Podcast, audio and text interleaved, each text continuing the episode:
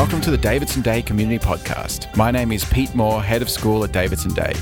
Each episode, you will meet different members of our supportive and diverse community. You'll hear fascinating stories from parents, board members, alumni, and the wonderful people who work at Davidson Day.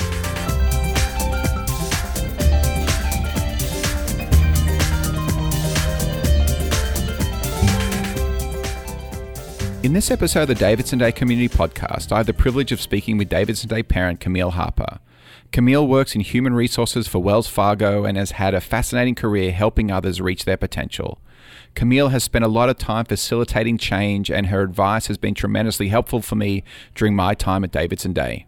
Camille, thank you so much for being here today. So, I'd like to start at the beginning. Where did you grow up, and what was your childhood like? I was born in Trinidad in the Caribbean, and my mom and dad were also born in the Caribbean in Trinidad. And so they immigrated to New York when I was a baby. My childhood was great. My dad, as an immigrant, opened his own auto mechanic business, and my mom worked in a personnel department for a hospital. As immigrants, family was important. It was centric to everything that we did. So every holiday was spent with immediate family. So if one had, all had. And if someone needed a sitter, all of us cousins would go someplace else, you know, and, and it was really a community onto itself. And the summer times were filled with me traveling to the Caribbean, so back to Trinidad. So I remember as a child, the day that school ended, the very next day, I was on a flight going to Trinidad, and I wouldn't return back to New York until the day before school started. My summers were split between my mom's family in Trinidad and my dad's side in Trinidad. I did that really until I was a teenager. And then at that point, I begged to go to summer camps to ah. be with peers of my own. And so my summers were then spent upstate New York at sleepaway camps until, you know, being of age to work. And then, of course, I got to get my own spending money. And so you start with your first job working in a grocery store, and then you go from there earning your own bucks, right? At age 18, I became a U.S. nationalized citizen, meaning I took a test to become a U.S. citizen, and I now hold dual citizenship. What an amazing story. So, spending your childhood between Trinidad and the United States, how did that influence your thinking and view of the world? You know, I've sat on many of the diversity calls that you guys have had in the past. And my thoughts would always resonate with the people who shared that sense of, okay, where do I belong? I'm still a Caribbean American, right? I'm still Caribbean. And sometimes I didn't feel like I was a great New Yorker, and then I'd go to the Caribbean, and and it, it, you know it always felt mixed up. I was not Caribbean enough or not New York enough, right? And so trying to navigate between those two cultures and those two worlds and making it work. You know, I remember listening to people on the diversity calls have those struggles of two worlds and how you mesh them together. And I could think about that and, and feel, hey, that was my life too. And over time, how have you meshed them together? Well, I've learned that both play a significant role in who I've become. Mm. My foundation yeah. and what's closest to my core is what my Caribbean family have instilled in me work hard you know nothing's given to you. You, you gotta pull yourself up by your bootstraps and make it happen. And then there's that american part of me that's like i'm gonna blaze my own way. The sky's the limit. And you just bring them together and you reconcile that with the way that feels most authentic to you. So that's what i've done what a beautiful answer. It, it is a challenge like you. I hold dual citizenship, and, you know, I have lived in the United States for 13 years. I've been coming back and forth from the US. I met my wife at college since the late 90s. Both my kids were born here, and, you know, an American citizen, I'm an Australian citizen, and it's sort of like, what does that mean? Like, am I Australian? Like, I haven't lived there for a long, long time, right? I've my formative years as a as a school leader, as a father, have all been in the United States, and it, it is interesting. Like, just like if you ask the question, "Where is home?" So, if someone asks you that, where would home be for you? Home is definitely the United States, but That's a great question because the minute I step off the plane in Trinidad, the smell, the yeah. sun, it touches me in such a way that in my spirit, that too is home, you know, and that's something yeah. that never leaves you. That's where I was born. So again, just stepping off the airplane and smelling the air brings me to still a home and a peaceful feeling. And how have you kept that alive with Skylar? Has she been able to go back and forth to Trinidad as well over the years?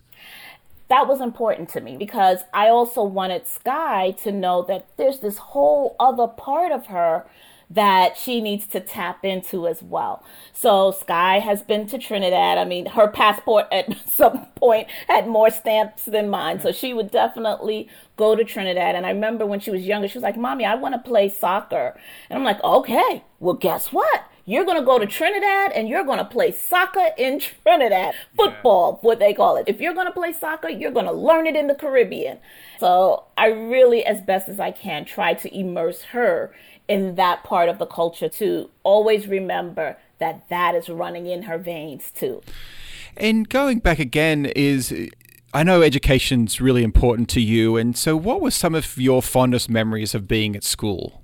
So I remember going to a private school and having two of my best friends in the whole wide world attending the school.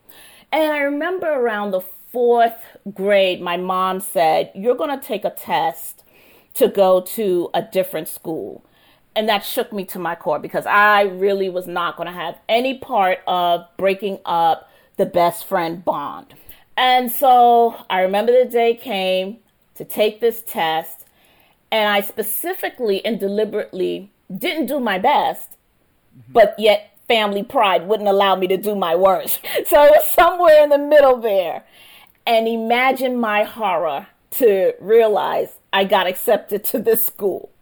Yeah. So I was taken out of the school with my best friends, and I then attended a school all the way on the other side of Brooklyn, New York, and the school was named Philippa Schuyler, School for the Gifted and Talented. Ah. So by the time I entered that school, I was already playing the piano.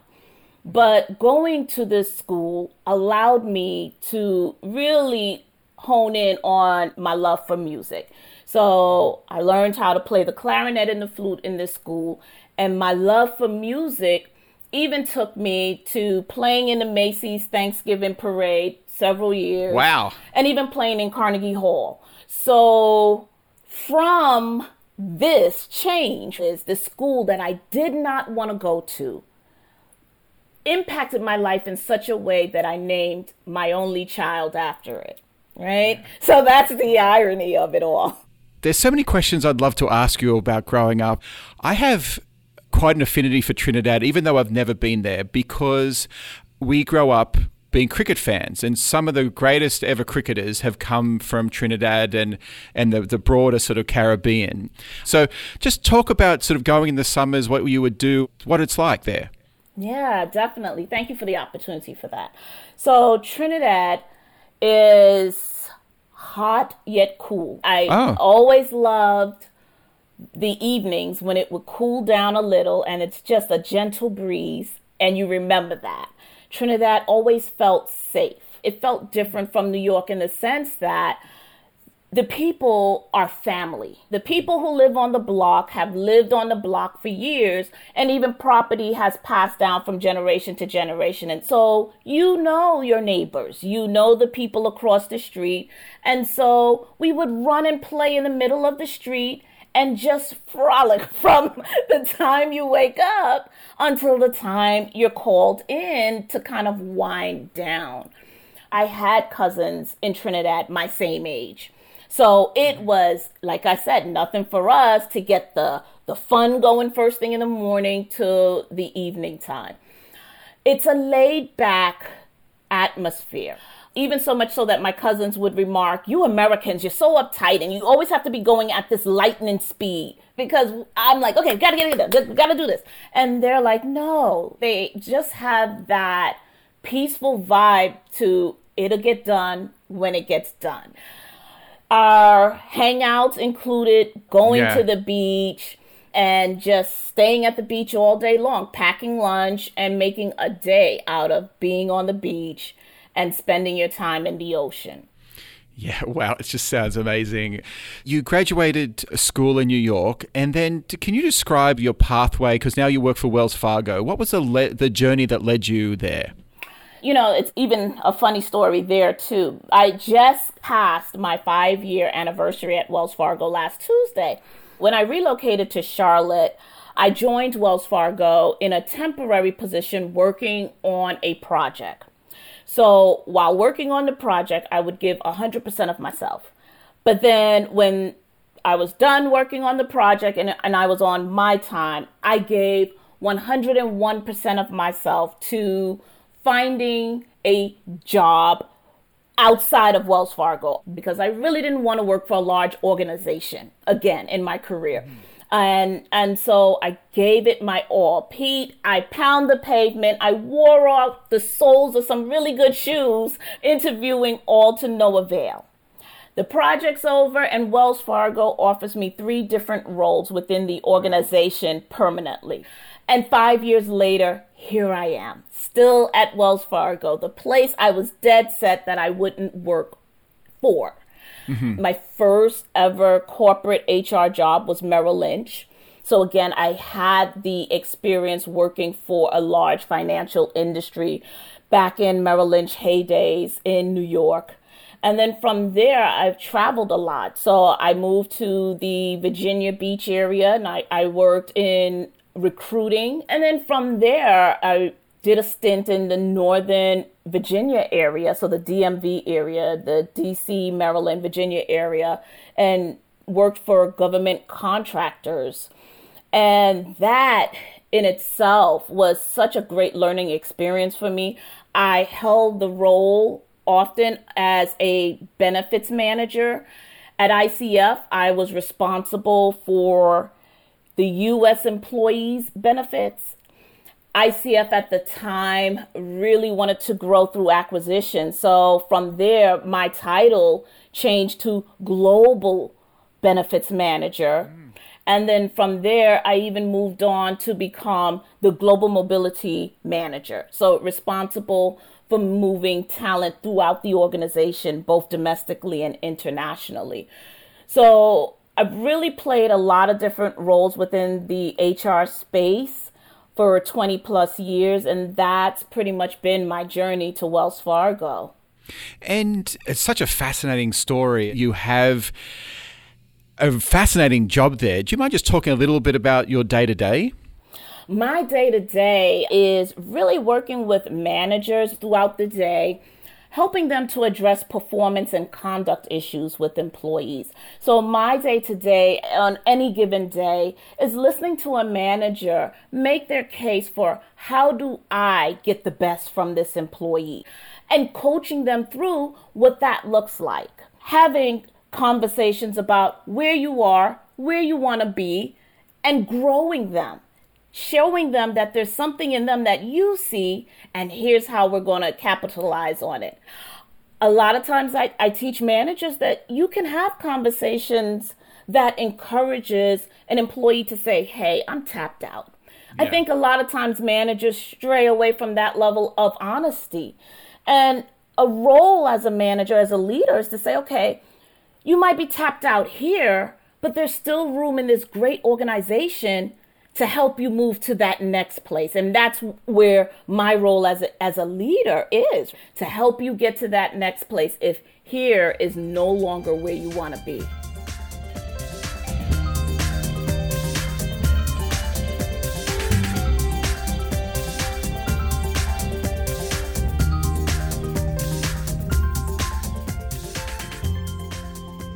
We've had a few conversations about change management, and I've been looking forward to furthering our conversation on this podcast.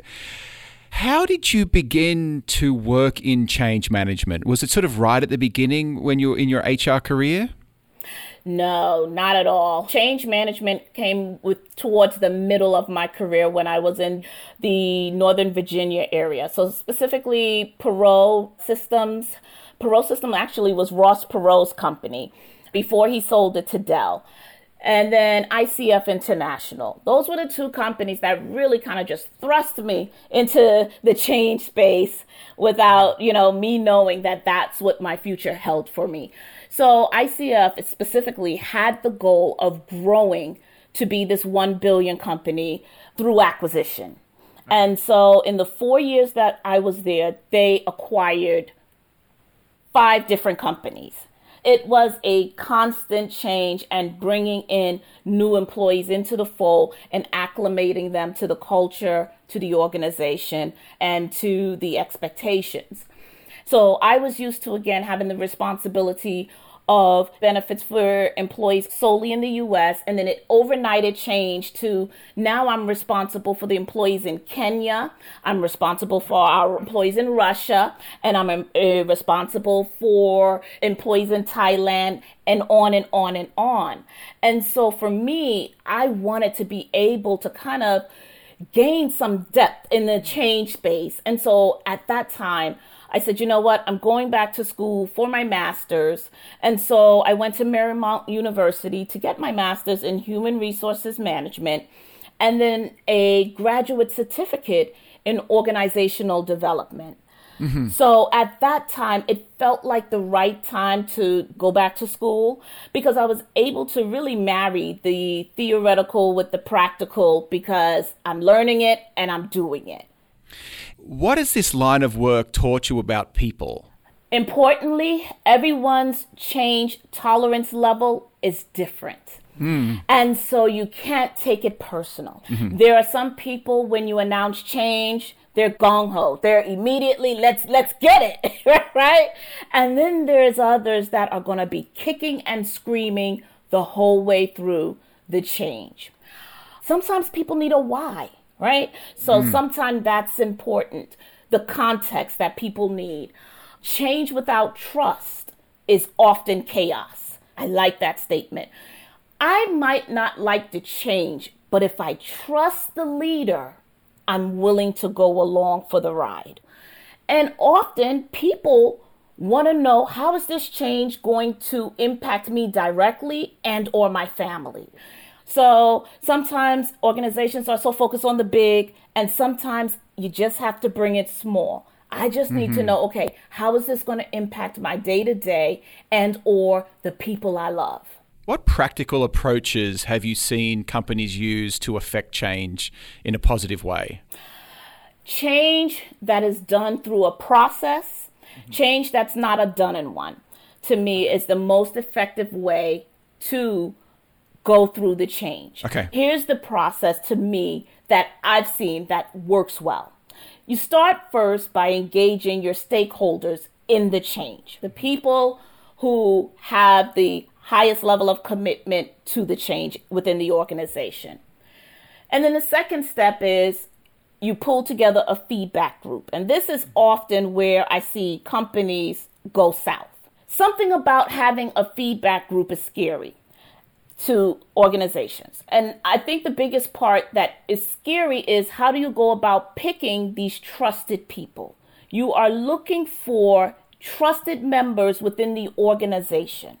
You're looking to have this group be diverse amongst the lines of business within the organization. And you're even looking for people who may be hourly and salaried. You want to make sure there's enough diversity in this group so that you're really getting the feedback that you need. And the group should know from the first meeting that the change itself cannot leak.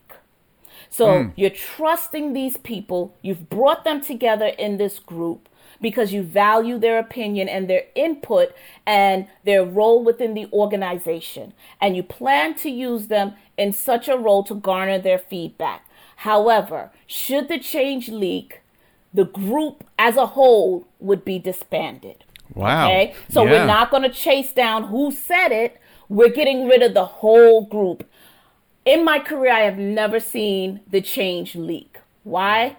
Because you started with the who. Who did you pick? You made sure you stuck with trusted, invested individuals within the organization.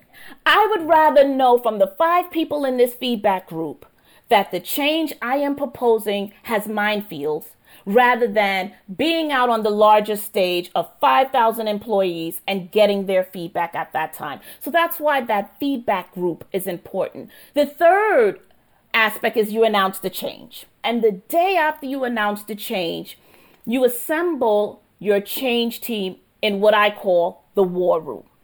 Mm. The war room is a conference room that you and this team are going to be in for the next five days. Okay? The idea is the first day after the change is announced is the longest that you and this change team should be in this conference room. Mm-hmm. Every day subsequently should be less and less time till the fifth day you cancel the conference room reservation if yeah. you're effectively managing the change. Now, here's why the war room is important. When you announce change, understandably, there's going to be questions, concerns, or issues. You want your change team, the people who are responding to the concerns, the issues, the feedback, to all be in one room. Mm. They hmm. all need to be singing from the same song sheet when yeah. they disseminate the answers. Okay. And you also want to have someone in that room writing out the questions on a whiteboard mm-hmm. and writing out the three bullets to the response. So now we all don't have to copy and paste the answer to each person, but we should yeah. all be hitting those three bullets each time we respond. And then at the end of your five days, those questions on that whiteboard now go into your FAQ document that you send out after maybe a week or two to say, you know, we went through this change and you guys came back with some really great questions that are compiled in this FAQ document. And so now you're still massaging the change with the employees. And then the last part of the change process is documenting the highs, the lows, the pain points. Mm-hmm. Because organizations, ideally, you know, you're making a big change and you might not make yet another big change until three to five years down the road. Those players that help you get through the change may not be with the organization or might be yeah. in a different role or in a different capacity. So the person who has documented that process now has shared this information with you and you can now recreate the wheel with this new change that you have to announce and then avoid the minefields. So, that to me is the best way to affect change within an organization, making it a process. Yeah, I mean, so beautifully described. Thank you. You've been working in organizations that are, like, are very large, and uh, I'm sure we have people listening, or even here we have around 100 employees, and other people might be running companies that are even smaller than that. Say you're doing this small little group that's your change group, and how do you go about? I mean, this is going right back to the beginning, just like picking that group to get diverse perspectives, but also trying to make sure that it's not seen as sort of a closed shop? I imagine that can be challenging. That's a really great question, and I'm sorry I didn't highlight that. That's okay. No one should know that there's this. Group. Oh, okay. This is not something that they then leave the feedback group and say, "Guess where I just was?" You know, mm. I have this special invite and you don't. No one should know that this is the role that they play all right, within the organization. And I'll give you an example of how that anonymity actually helped me. Acquisitions, that's the toughest crowd to bring along with a change, and understandably so, right? They wake up one morning only to find out the company they've worked for has now been sold, and now you're part of this larger organization. And I remember doing a presentation with these newly acquired employees and I remembered that in this presentation, we had one person who was part of this feedback group in the room. They were raking me over the coals, Pete. Ah. they were just dragging me to and from, right? Because they were change resistant. Mm-hmm. And I remember that person raising their hand to give feedback. And just with their feedback alone, it changed the dynamic in the room. Because mm. again, we're going back to trusted and invested person within the organization. So this is someone that has some level of Yeah. clout or followship within the organization. So he was able to then turn the venom, right, from the change and kind of cool the room for level headedness to prevail. So I Yeah. say that to say again, they didn't know his role in the group, but that's how it was helpful because he knew of the change, right? He knew of certain things and he was able to say, wait, have you guys considered this and changed the actual dynamic of the room in that moment? Yeah, I love that term, trusted and invested. I'm sure people are going about change management in very like open-hearted ways and they they truly want to do it but it just falls apart, right? What have you things seen that hasn't worked? Sure. Change without purpose. Okay. Okay. So changing to keep up with your competitors. So it's not quite authentic to your organization, but because everyone else in this space is doing it, we now say, okay, we have to change too. That can often be a disaster. Organizations that emphasize the delivery of the message rather than massaging the message. So, for hmm. example, I've seen in organizations where there's so much emphasis put on the bullets in the PowerPoint, right? Rather than massaging the message after the PowerPoint. Hmm. Because you Yeah. have to realize everyone is going through the change process differently. So if you're so Yeah. focused just on this PowerPoint that you're going to deliver, right, and not massaging the afterwards of this news, then that's where you can have breakdown.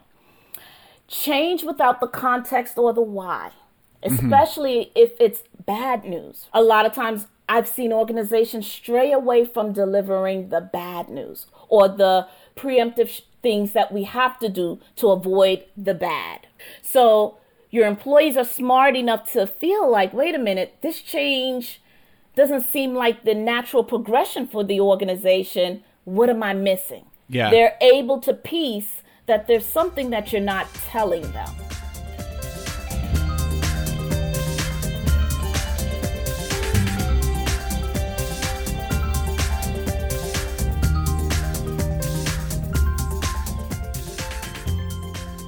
You've given me really good advice in the past, and I'd love you to share with everyone else about how to phrase that when there's things you can't say. An event has happened, there's information that you have that you can't share. How do you coach people to phrase that? Yeah. So, in your line of work, there's always going to be information that you have to keep close to the vest and that you're not able to share. And part of delivering that message is saying, hey, there's more to the story, which I am not at liberty to share. Mm-hmm. However, please understand that the story is not me. That helps people then say, oh, okay. So there's two things I hear in that message. From that, I understand that there's something you can't tell me, and there's also part of the story that has nothing to do with you at all. Yeah. Right? Because sometimes when something goes wrong or there, there needs to be someone to, I, I guess, pin it on, right? And then you, you might be the person delivering the news, but you're not necessarily the person whose fault it is or caused it to happen. And so talk about change on sort of a larger level, like corporate level, but then, you know, just making changes in our individual lives can be very difficult. What advice do you have for people wanting to make changes in their own lives, but might be getting stuck? Yeah. First step, have a plan. And then take that plan and cut it into smaller but measurable pieces. So let's say uh, I want to lose 40 pounds. That's a big plan. Now cut it into smaller pieces. Okay, to start, I'm going to go to the gym once a week. And then you celebrate the small wins. So the weeks that you, you actually make it to the gym, you celebrate that. But then the next step is you give yourself grace. You may Yeah. fail, right? And I think a lot of times, Yeah. sometimes we're our hardest critics. And so finding Yeah. that space within yourself to say, okay, I didn't get to the gym this week because this, this, this happened. I won't beat myself up. And come Monday, I'm right back at it. And Yeah. here's the biggest message don't block your change blessing. I learned that with the school that I went to, right? I didn't want to go. I didn't want to leave my friends. Yeah. And look at it. Mm. It turned out to be my change blessing. Right? Yeah. I didn't want to work for Wells Fargo. Yeah. And now here I am, five years later, the longest I've ever stayed at any organization. So I was yeah. almost blocking my change blessing one of my challenges is just like I have a fixed view on the way things should be, but then as things start unfolding in a different way, being open to that change blessing. Uh, and you talked about this a little bit before, as uh, you know, those who are resistant to change and how do you balance responding to those who are resistant and they have probably very solid reasons f- to hold those views, but then there might be a strategic vision for an organization? How do you respond to those who are resistant to the change while also holding on to a vision of like, this is where we want to go? Mm-hmm. That's a great question. And I'll go back to my acquisition days. There are times when I would give the presentation and I get to the end of my presentation and I'm packing up my bag and an employee walks up to me and says, Camille, I have to tell you, I'm really nervous about the changes right now. And for me, I always wanted to know the why. What has you fearful? Where's the trepidation coming from? And knowing the why sometimes is really the easiest way to resolve the fear. So I've had numerous times where an employee will walk up to me and say, Camille, my spouse is eight months pregnant, uh-huh, and now yeah. you're changing the health care because we've now been acquired. That's a valid reason, right? And so you immediately work through that important, valid reason. But then mm-hmm. you have some people who are just resistant to the change because change is uncomfortable. With those people, you follow a slightly different process. You still want to know the why, right? Mm-hmm. But you also want to give them space to digest the news. So typically, I would give people two to three days. And then I would call and say, let's have a conversation about the change. I would allow for them to discuss any questions or concerns that they have. I would provide a safe space for them to vent. Yeah and then end the call with a two way commitment. So I would commit to them, hey, you know, I really want this to be an ongoing dialogue. So I'll commit to maybe one or two more calls with you to kind of help you along this change process. But here's the commitment I want from you. The next time we meet, have three things that truly impress you about this new organization so we can mm. start our conversation with that level of dialogue. So essentially I'm moving them along the change yeah. process, right? They don't realize it, but we're still moving forward in our dialogue. And now the conversation is taking a different turn. I like to think of the acronym PEER.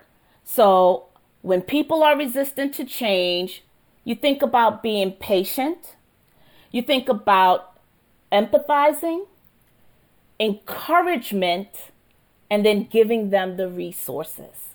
Okay, so peer. I'm going to be patient because I know change impacts people differently. I'm going to be empathetic because I can't imagine waking up knowing that I no longer work for yeah. ABC company. It's been sold. The leader of this organization in most cases they exit stage left immediately after they've sold their business. Yeah. So this person that i trusted is no longer with us. So i'm going to empathize in what this huge change means to that employee. I'm going to encourage them that they still have a place in this new organization. And then last but not least i am going to resign myself to know that if i can't bring that person along in the change process that I'm going to provide them the resources for that continual growth that they might want to do on a personal level. That's beautiful. And is patient, empathizing, encouragement, and resources. I'm sure I'll, I'll refer back to that a lot in the future. Is and uh, something which is really interesting about change. I've heard the term once called the messy middle. Right? There's rarely a straight path that you like. Today, I'm going to eat well, and this week one pound, next week two pounds. Forty weeks from now, it's forty pounds. There's a part way through where it just gets messy and uncomfortable. And it's really hard for people sometimes in those moments to maintain trust that the change is a good thing. And so then you start questioning yourself, like whether I can actually lose the weight. What's your advice for people to hold on and stay in there? So, uh, because it's very easy to say, well, hey, this is not going to work. How do you coach people to stay in there? Yeah. So let's talk about from a corporate perspective aligning your career to your passion. When you pick an organization to work for, that should be one of your biggest deciding factors. I know sometimes it's money, it's PTO, it's all these different things. Yeah. But if you align your career to your passion, when change comes, and it will come, you are grounded because this is what I want to do. I'm working for an organization that truly supports my passion. Personal change, when it begins to get messy, and it begins to get to the place where you start questioning yourself like why did i think this was going to be a good idea? You begin thinking about where you were how you started and realizing okay i'm not where we need to be but now i'm not where we started. So now you have to make a decision. Do i go back or do i go forward right? And oftentimes it's important to fail forward. So if you're mm. you're not where you want to be, you still keep trudging along. One final question about change management. What are the tools or skills do you think students need in order to manage the inevitable change that is heading their way?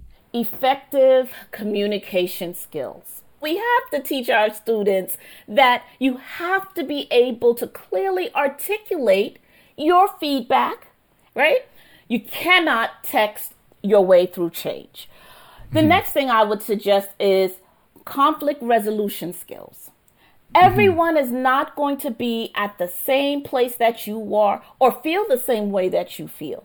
So, learning mm-hmm. how to navigate through that conflict when it comes will help students tremendously.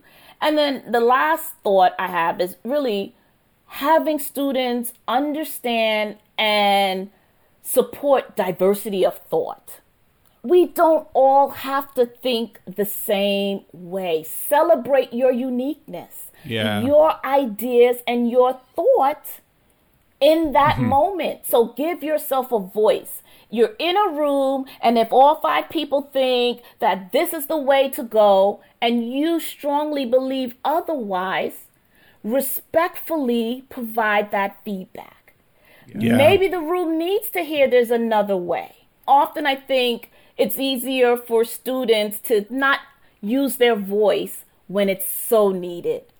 So, effective communication skills, conflict resolution skills, and support diversity of thought. And it actually reminds me of a book I just started reading. It's called High Conflict Why We Get Trapped and How We Get Out by a lady named Amanda Ripley. It is so important that ability to work our way through difficult moments with people.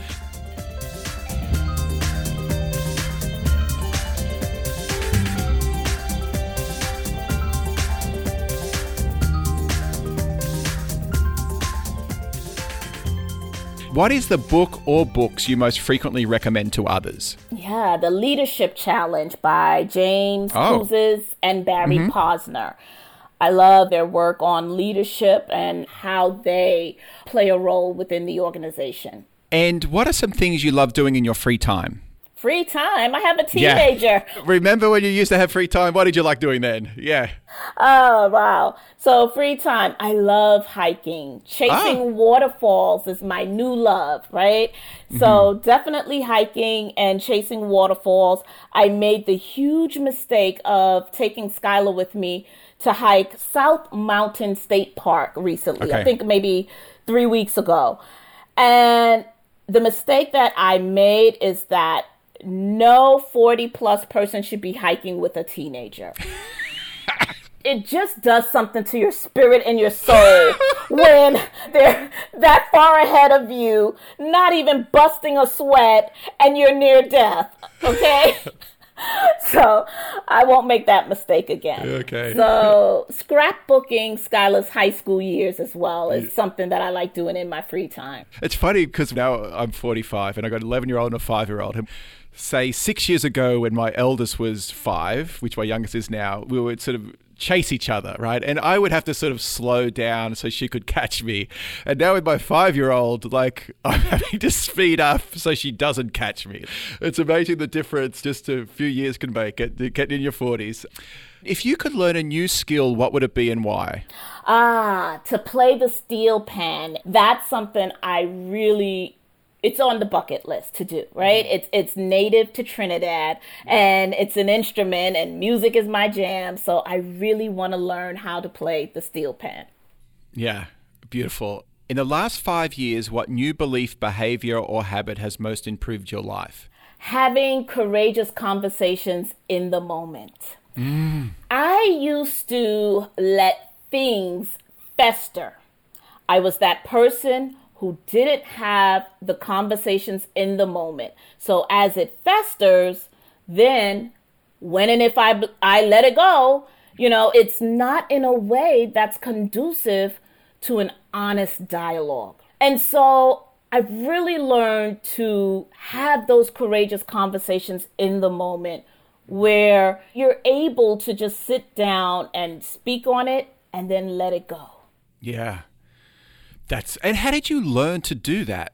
Because it wasn't serving me well. Okay. I'm festering, and the person is clueless that they've, you know, harmed me. Yeah. And so at some point, you realize if you're not sharing, I'm not giving yeah. them the ability to say, whoa, wait a minute, I didn't mean it that way. Or, whoa, wait a minute, I apologize, right? Yeah. So you're missing the moment in allowing them to either own or share their thoughts as to how we got here. For me, that's what really drove me to okay, it's time to find that spot in myself where I'm comfortable with having courageous conversations in the moment rather than letting it stew and boil, you know, to when you do finally share it. It's not conducive to move the relationship forward. Yeah. When I first became a school administrator 10 years ago, I realized all I was doing was having difficult conversations and answering emails. So I read everything I could on both, but I read a number of books like Difficult Conversations, Courageous Conversations, Fierce Conversations, uh, Crucial Accountability. But I remember one line in particular there's a myth that if you speak up, you'll ruin a relationship and you have to stay quiet to maintain it. And they said you can have honest conversations with people and still strengthen the relationship. It's not easy, but it's something that I've been working towards sort of since that time.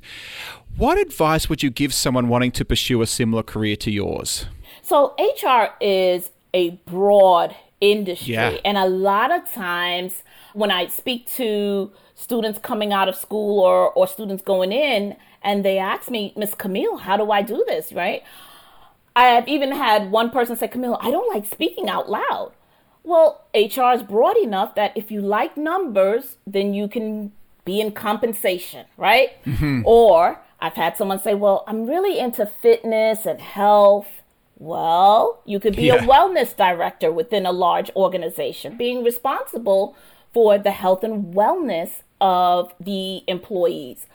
Or even the person that says, Hey, I want to teach, but the thought of teaching kids scares me. I have the passion, but I don't know if I want to be in a school system. Well, so be a learning and development instructor within a, a, large organization. So teaching employees. So I would definitely say think about your undergraduate degree in human resources management. I would say speak to your passion. So whether it's mm-hmm. numbers, whether it's again fitness, whatever it is, you can find that within human resources.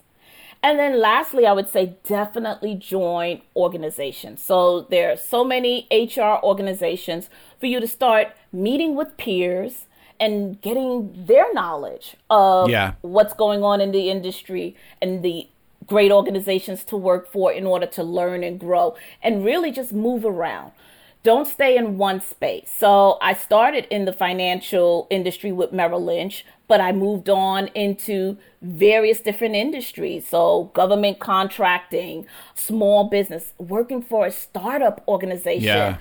That's so much fun because you're putting your blood, sweat, and tears in with the initial people and you're growing as the organization is growing. So, definitely experience different levels of organizations if you're thinking about an HR career and be open to having your career move and change. So again, when the organization acquired companies internationally, I then became a global manager. So being yeah. open to having your career change as the organization does as well.